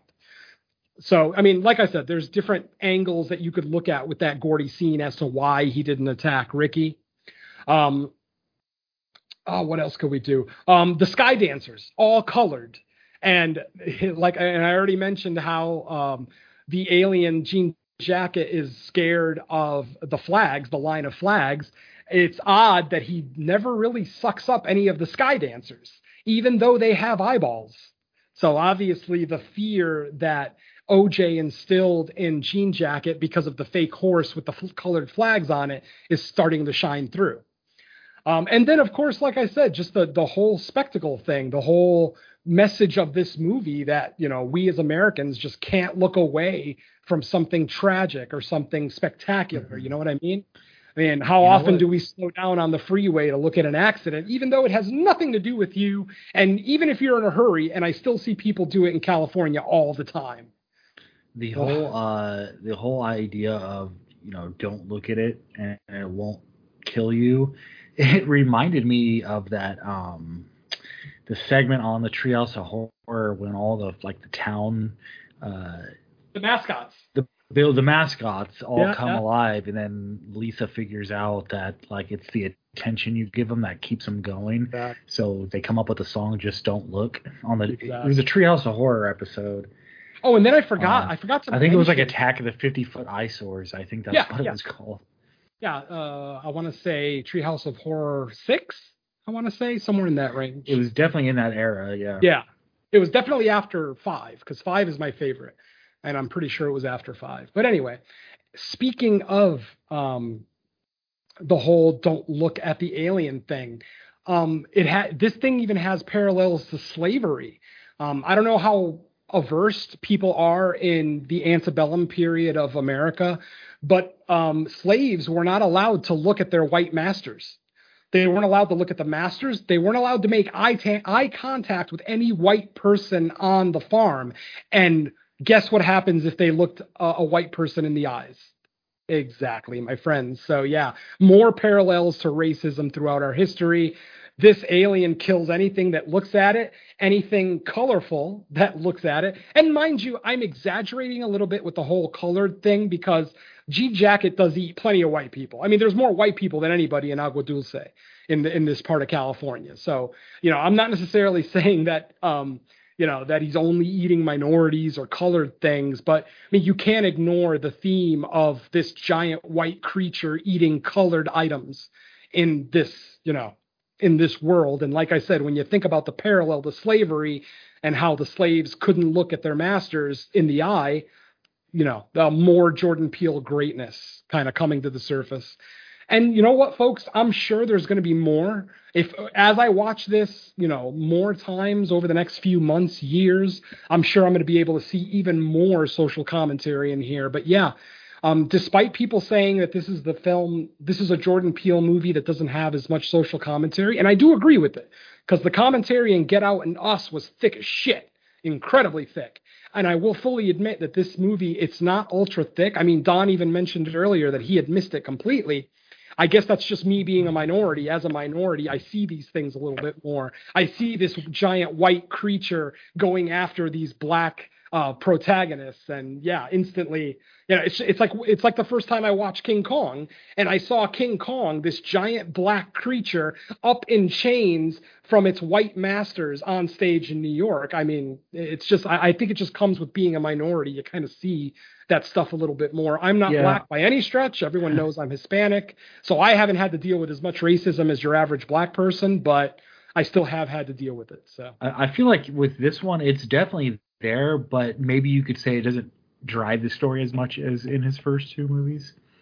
Definitely. Yeah. Oh no, absolutely. Yeah, that's a great way to put it. It definitely. Well, yeah, that's kind of how I. Oh, that's what I'm saying. I mean, that's kind of how I missed it. Is that I I knew what I was supposed to be looking for was that, but I just I didn't pick it up on it immediately like I did the other two. Oh man, I mean, I could talk about the movie for another hour, but I'm sure we've been at it for a while now. Holy shit, we've been at it for a while. yeah. I just realized how long we've been going. Yeah, Jordan Peele movies, folks. There's so much to talk about, whether you like the movie or not. There's so much, uh, you know, there's so much in there to talk about, so many layers that, yeah, we end up losing track of time. I think our Us episode was over three hours, wasn't it? I think so, yeah. I mean, we had yeah. guests on that episode too. We had like uh, two guests, right? We had Joey and Moods and Joey for half of it. Yeah, exactly. So, yeah, but the, I mean that's the thing with Jordan Peele, folks. He he's obviously a filmmaker who has a lot to say, and if you're open-minded enough, you're going to see the things that he has to say. Um, and and ultimately, if you don't see it, there's nothing wrong with that. I mean, this movie, this is definitely the movie of Jordan Peele's that you can take at just face value and still have a great time. Don't think about the color of anybody's skin. Don't think about, you know, any of the parallels to slavery or, you know, um, creatures being, you know, kind of being used against their will to do things that they don't want to do. I mean, even if you ignore all of it and just take it as an alien movie, this movie is still fucking great. and and one thing that I forgot to mention early in the episode, I hate alien movies. Any alien movie that doesn't involve a xenomorph or a predator, I don't give a shit about. I've never been an alien fan as far as like the Greys, you know, the fire in the skies of the world. Like, you know, I named off a couple of classic alien movies earlier. I am not a fan of any of them. I don't like alien movies. It's just something I've never really gravitated towards. But I Wow. love this fucking movie. Wow, you're really not going to like one of my episodes I just recorded a couple days ago. awesome. uh, but yeah, like I said, with me having this kind of bias towards alien movies, I still had an absolute blast with this. You know, um, the social commentary isn't jammed down your throat. Um, it's not a woke movie, if you will, like a lot of people were accusing Candyman and us of being. But uh, man, just just a great fun movie. Like I said, shut off your brain and just enjoy it and watch it on the biggest screen you can find because there are multiple shots in this movie i watched it saturday in dolby and then i watched it sunday on imax and holy shit that imax image is amazing so if you're still interested in seeing this movie and you're still listening to my voice go see it on the biggest screen you can find you will not regret it at least most of you won't regret it Yeah, the these big shots of like the landscapes and stuff, you really need to see it in the theater. Yeah, I mean that one that first shot at the beginning of the third act where the alien's right behind OJ on his horse. That shot is fucking stellar. I can't and it's a shot that you've seen in many alien movies before. It's not like it's the most original shot, but it's just so gorgeous that you can't ignore it. It's amazing. So yeah, IMAX it up, folks. Mr. Venom recommends IMAX. And with that, I think that's going to wrap up our discussion on Jordan Peele's Nope. So let's uh, find out where else we can be heard. Uh, Venom, I'll start with you. All right, No More Room in Hell presents Creature Comforts. Episode 11 is officially out. We look at Phil Tippett's Mad God. The first time we look at a brand new film on Creature Comforts, so hope you guys enjoy that one. Like I said, it is officially released. If you don't use any podcast catchers, you can catch that on darkdiscussions.com, as with all the shows that we do on the No More Room in Hell banner. Um, let's see what else. The main show, No More Room in Hell, number 46, um, or number 47, I think we're up to finally. Um, unfortunately, was postponed this weekend. So if everything goes well, it will be recorded this weekend. Once again, I feel like I've talked about this for four, like four weeks, and we still haven't recorded it. Once again, we'll be looking at Mike's picks, which are 1959's The House on Haunted Hill and 1963's The Haunting. And uh, let's see, I think that's all I have. Yeah, no guest spots and um, just fresh cuts and all the other No More Room in Hell shows. Okay, how about you, Don? Uh, yeah, as mentioned, Creature Comforts is uh, finally available. Um, that one was a lot of fun. Um, latest episode of uh, the Horror Countdown, I had a friend of mine on. Um, we looked at our favorite killer, uh, not killer cars, but favorite cars in films. So, yeah, a lot of killer cars were on the list, but um, a few others that um, aren't you know they don't do- really do damage, but, but uh, you know still are iconic enough and make an appearance. So uh, go ahead and do that. Um, I'm finalizing details for um, a new guest spot. I, I mentioned it last week, but uh, we're still working things out. Um, I was supposed to announce it today, but um, I got a message about half an hour before we started, and turns out that we're gonna have to push that back. Uh, so I can't quite reveal it just yet, but uh, hopefully soon we'll be able to get the details out. But um, yeah, other than that, uh, not much else going for me.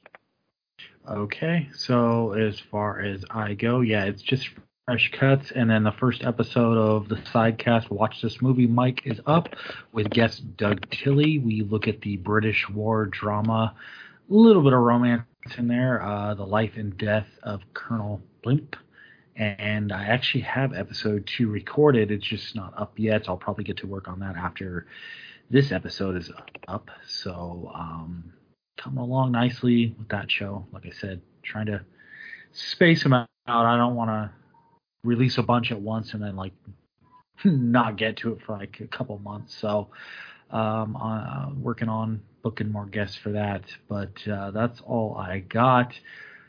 Uh, is there anything theatrical releasing this week, or are we back to VOD?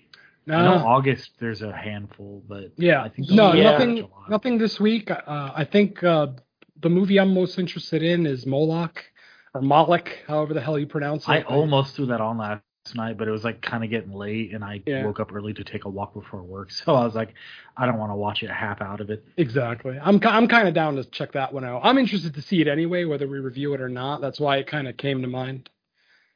Okay, well, Yeah, We'll um, that's kind kind of- of, the big one for me. Um, I can't really think of anything because uh, there's not much that's really like hitting the VOD stuff. And Mark J- NATO just released the uh, main episode of Horrorcast, so I think that means he should be releasing the Rotten Roundtable and hopefully get one of those damn lists back out again. Yeah.